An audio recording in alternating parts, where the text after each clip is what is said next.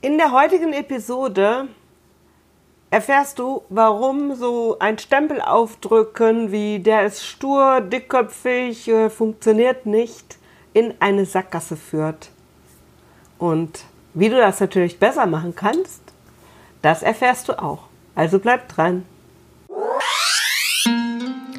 Willkommen bei Mein lieber Hund. Hier erhältst du tolle Tipps und Tricks zur Hundeerziehung sowie Lustiges und Nachdenkliches rund um den Hund, damit die alten Zöpfe zu diesem Thema in Kürze der Vergangenheit angehören. Ich bin Claudia Hussmann und dieser Podcast macht Spaß und bringt dir neue Erkenntnisse, wenn du deinen Hund mit Spaß und auf nette Art trainieren möchtest.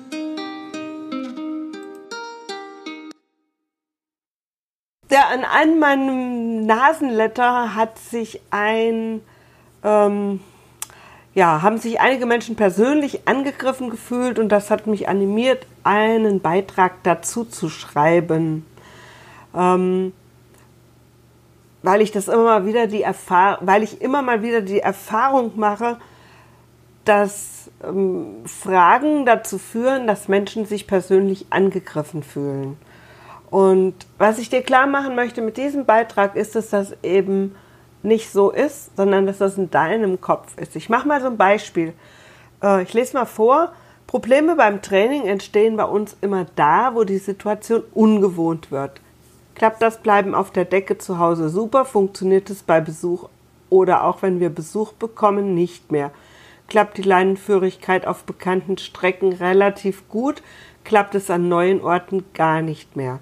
Ganz klar, die Ablenkung ist noch zu groß. Der Hund ist gestresst, wir frustriert, weil die Bekannten denken, der Hund ist nicht erzogen.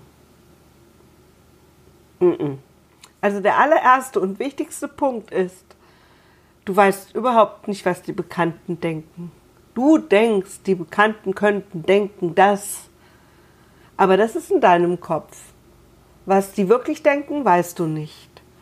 Und weißt du was, das ist auch egal, weil das ist deren Problem, was die denken. Und darum brauchst du dich überhaupt nicht zu kümmern. Damit hätten wir das schon mal geklärt. Also mach dir keine Gedanken, was andere denken, weil das weißt du eh nicht. Punkt zwei ist, ich kann so eine Frage, wie die da oben gestellt wird, nicht beantworten. Weil ich weiß nicht, was der Hund tut, ich weiß nicht, was die Menschen tun. Was bedeutet, das Bleiben auf der Decke zu Hause klappt super? Offenbar ja nicht, weil bei Besuch irgendwie nicht. Was tut der Hund? Also wie lange bleibt er? Mit welchen Ablenkungen bleibt er? In welchem Abstand bleibt er überhaupt? Wo ist der Mensch? Ähm, was heißt, es funktioniert nicht mehr? Was tut der Hund da? Und was tut der Mensch? Und ähm, das ist genau das Problem. Was soll denn der Hund stattdessen tun? Was ist, was ist das Problem daran? Kann ja, ist ja vielleicht gar nicht schlimm, wenn der aufsteht, wenn Besuch kommt oder ne, möglicherweise. Es heißt, ich kann mit so einer Frage, ich, ich kann sie nicht beantworten. Ich muss nachfragen und das ist das, was ich mache. Ich stelle Fragen. Ich stelle ziemlich viele Fragen. Ähm, immer. Ich neige dazu, immer sehr viele Fragen zu stellen. Und hier würde ich auch ganz viele Fragen stellen. Ne? Wie lange bleibt der Hund liegen? Bleibt er denn auch liegen, wenn du was durch die Gegend schmeißt? Äh, bleibt er liegen? Wenn du rausgehst, äh, bleibt er liegen? Wenn du mit dem Spieli quietscht, ähm, was machst du, wenn er immer so brav liegen bleibt? Oder was machst du, wenn er nicht mehr liegen bleibt? Und ähm, was soll der Hund denn tun in Situationen, wo es offenbar noch nicht klappt? Also was genau soll er denn da machen?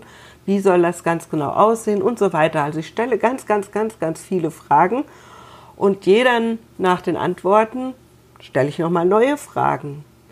Und dann können die Antworten und Lösungsmöglichkeiten entsprechend dem, was dort passiert, natürlich auch sehr unterschiedlich ausfallen. Und genau jetzt kommt der Punkt, auf den ich raus möchte, ähm, denn darauf geht es mir gar nicht so sehr, sondern es geht mir einfach darum, war, dass man sich nicht angegriffen fühlt, wenn ich frage. Ähm, was ich ganz klar machen möchte, ich möchte weder einen verurteilen, noch beurteilen, noch beleidigen oder sonst was, sondern ich frage, weil ich das wissen will, weil ich das wissen muss, wenn ich eine adäquate Antwort geben soll. Muss mir, kann mir ja sonst nur denken, was da passiert. Ich kann es ja nur rein interpretieren. Das wäre dann aber nur in meinem Kopf und das macht keinen Sinn. Ich muss wissen, auch nochmal, was genau macht dein Hund? Was machst du dann? Und so. Das sind ja nicht Fragen, mit denen ich irgendwie angreife, sondern ich will es einfach nur wissen. Und das gleiche gilt eben auch für Nachfragen nach dem Hund.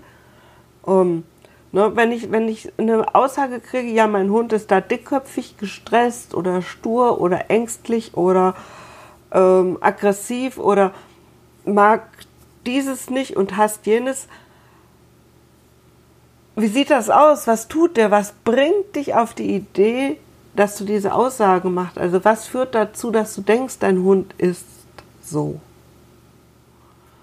Und das sind einfach nur Fragen, die ich wissen muss, wenn ich Unterstützung geben soll, die auch hilfreich ist.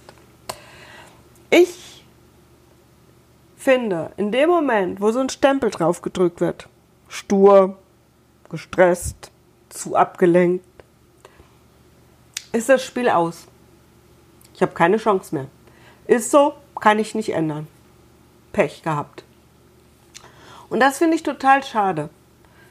Also zumindest wenn man es ändern will, dann sollte man das nicht machen. Ich bin ein Fan davon, Verhalten zu beobachten. Denn wenn man Verhalten beobachtet, dann hat man die Möglichkeit für Veränderungen. Und man hat ganz viele Möglichkeiten zur Veränderung. Viviane Tebe sagt immer, es gibt tausend Möglichkeiten, 500 davon sind tierschutzrelevant, die lassen wir weg. Dann haben wir aber immer noch 500 Möglichkeiten übrig, die wir verwenden können. Also, wenn du etwas verändern möchtest und das wirklich das Verhalten deines Hundes doof findest und dann übernimm die Verantwortung. Mach keinen Stempel drauf. Übernimm die Verantwortung für dich und für deinen Hund. Was tut dein Hund? Warum glaubst du, er hasst die Leine? Oder er ist stur? Was tut er? Guck einfach mal, was er tut. Und sobald du damit anfängst, Verhalten zu beobachten, dann hast du die wunderbare Möglichkeit, das Verhalten auch zu verändern. Aber es beginnt bei dir. Dein eigenes Verhalten musst du verändern. Und ähm, wenn du das aber schaffst, dann kannst du das Verhalten deines Hundes auch verändern.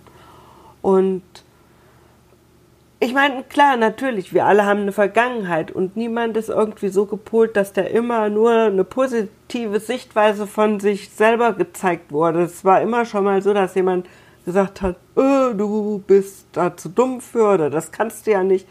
Und wir haben auch ganz viele solcher Glaubenssätze an uns selber, was wir alles nicht tun und nicht können und nicht sind. Aber wenn du einfach da mal über deinen Schatten springst ähm, und sagst, nö, guck jetzt einfach, ich tue es anders, ich mache was anderes, denn die, Nach die gute, gute Nachricht ist, du hast die Wahl, jeden Tag aufs Neue. Du kannst jeden Tag dich entscheiden, es anders zu machen. Und Nein, du bist nicht von Natur aus, was weiß ich, was dir jemand eingeredet hat, faul, unfähig, untalentiert und keine Ahnung, was nicht alles, was wir so alles von uns selber denken, ähm, sondern du kannst das, du hast einfach bis jetzt noch nicht gemacht, noch nicht geschafft oder einfach auch noch gar nicht versucht, weil es so tief verankert ist, dass du sowieso davon überzeugt bist, dass es nicht klappt. Aber hey, das stimmt nicht so. Wenn du das willst, dann kannst du das schaffen. Und ich würde dir wirklich sagen, so, hol dir da auch Unterstützung. Also immer adäquat zu dem, was du ändern willst. Wenn es um Hundeerziehung gibt, gerne auch mich. Aber eben, ich hole mir ganz viel Unterstützung an anderer Stelle. Ich habe jetzt ein paar Jahre Erfahrung mit Bloggen, Podcast und, und, und.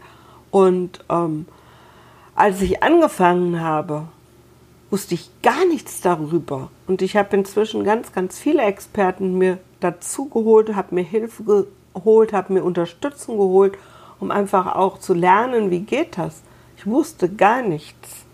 So, und auch da ist kein Meister vom Himmel gefallen. Übung macht den Meister. Und ähm, ganz ehrlich, ich bin auch manchmal an jemanden geraten, wo es nicht gepasst hat. Okay, ist so. Dann hole ich, finde ich, jemand anders und das passt. Und das ist auch bei Hundetrainern so. Also es ist immer so, man muss immer gucken, die Chemie muss stimmen. So, ja, so ein bisschen der Weg muss stimmen, dass es auch ähm, übereinstimmt und für einen passt.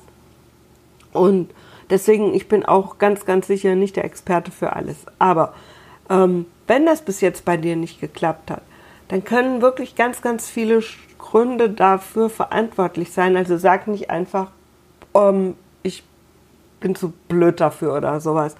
Ich mache mal ein Beispiel. Ähm, wenn mir jetzt, ich gucke mir einen, einen, Vortrag von so einem Rennfahrer an und dann setze ich mich in so ein Rennauto und dann passiert, ich kriege das Ding nicht mal an. Und wenn ich es ankriege und das Gaspedal berühre, zack, hänge ich an der nächsten Wand. Deshalb bin ich doch nicht ein schlechter Mensch oder doof oder zu blöd. Ich bin auch nicht stur oder dickköpfig und mache das absichtlich, sondern ich weiß einfach, noch nicht, wie das geht.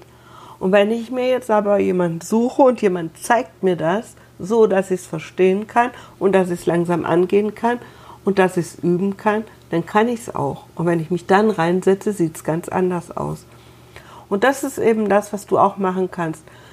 Wenn das irgendwo hakt, wenn du auf irgendeinem Gebiet Unterstützung brauchst und noch nicht so genau weißt, wie es funktioniert, guck, dass du jemanden findest, der zu dir passt und der dich unterstützt.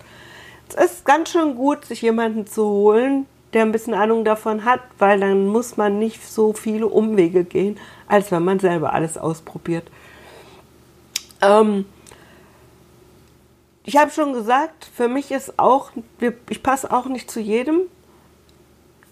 Wer keine Fragen vertragen kann, der passt ganz sicher nicht zu mir. Und wer meint, sein Hund, der muss so auf Knopfdruck funktionieren, hopp, Hauptsache das klappt. Oder wer der Meinung ist, poch, ein Leinenruck ist doch nicht schlimm oder so ein bisschen kneifen oder schubsen, machen Hunde doch auch und sich bedrohen und so, ist doch nicht schlimm. Ähm, der ist bei mir auch nicht gut aufgehoben. Für mich steht so das Wohlergehen des Hundes sehr weit oben, das des Menschen auch. Also es soll eigentlich beiden gut gehen. Und es hat nichts mit antiautoritärer Erziehung zu tun, sondern einfach damit, dass man fair trainiert und nicht Dinge erwartet, die man nicht geübt hat. Und ähm, auch nicht der Weg zu auf unerwünschtes Verhalten zu warten und das dann zu bestrafen, ist einfach nicht mein Weg. Ich denke, wir Menschen sind dann doch die mit dem höheren IQ und sollten uns überlegen, wie wir es schaffen, unseren Hunden das so begreiflich zu machen, dass ähm, die das auch verstehen und, und das auch so zu gestalten, dass sie gerne mitmachen. Denn den ganzen Quatsch, den sie lernen müssen, haben sich ja nicht unsere Hunde überlegt, sondern wir überlegen uns, dass sie das alles können müssen. Okay, also bei mir wird immer so unformuliert, wenn ich die Frage kriege, wie kann ich meinem Hund abgewöhnen, dann sage ich, denk nochmal nach. Und dann sag mir, was soll dein Hund in der Situation tun? Und dann können wir eine Lösung finden. Also das Fazit dieser Episode ist, wenn du wirklich daran interessiert bist, das Verhalten deines Hundes zu verändern, dann hör da auf damit, Stempel aufzudrücken und stattdessen schau dir Verhalten an, überleg dir, was habe ich, was möchte ich haben und wie soll das aussehen und wie kann ich es erreichen. Und wenn du Hilfe brauchst dabei, kannst du dich gerne an mich wenden, wann dein Weg auch der Weg der positiven Verstärkung ist. Ich wünsche dir einen tollen Tag. Die Show Notes, beziehungsweise du findest in dem Fall die Podcast-Episode auch als Blogbeitrag auf meinem Blog Hundeschule mein Lieberhund.de und ähm, ja, ich würde mich freuen, wenn du ein bisschen kommentierst dort auch, was du zu dem Thema meinst. Ja, vielen Dank fürs Zuhören bei der heutigen Episode. Mehr über mich und zu meiner Hundeschule erfährst du auf www.meinlieberhund.de oder www.hundeschule-meinlieberhund.de und ganz viele Tipps zur Welpenerziehung bekommst du auf welpenerziehung24.de. Dort kannst du dir auch ein E-Book herunterladen zum Training der Beißheimung beim Welpen. Ich hoffe, wir hören uns bei der nächsten Episode und wünsche dir noch einen fantastischen Tag.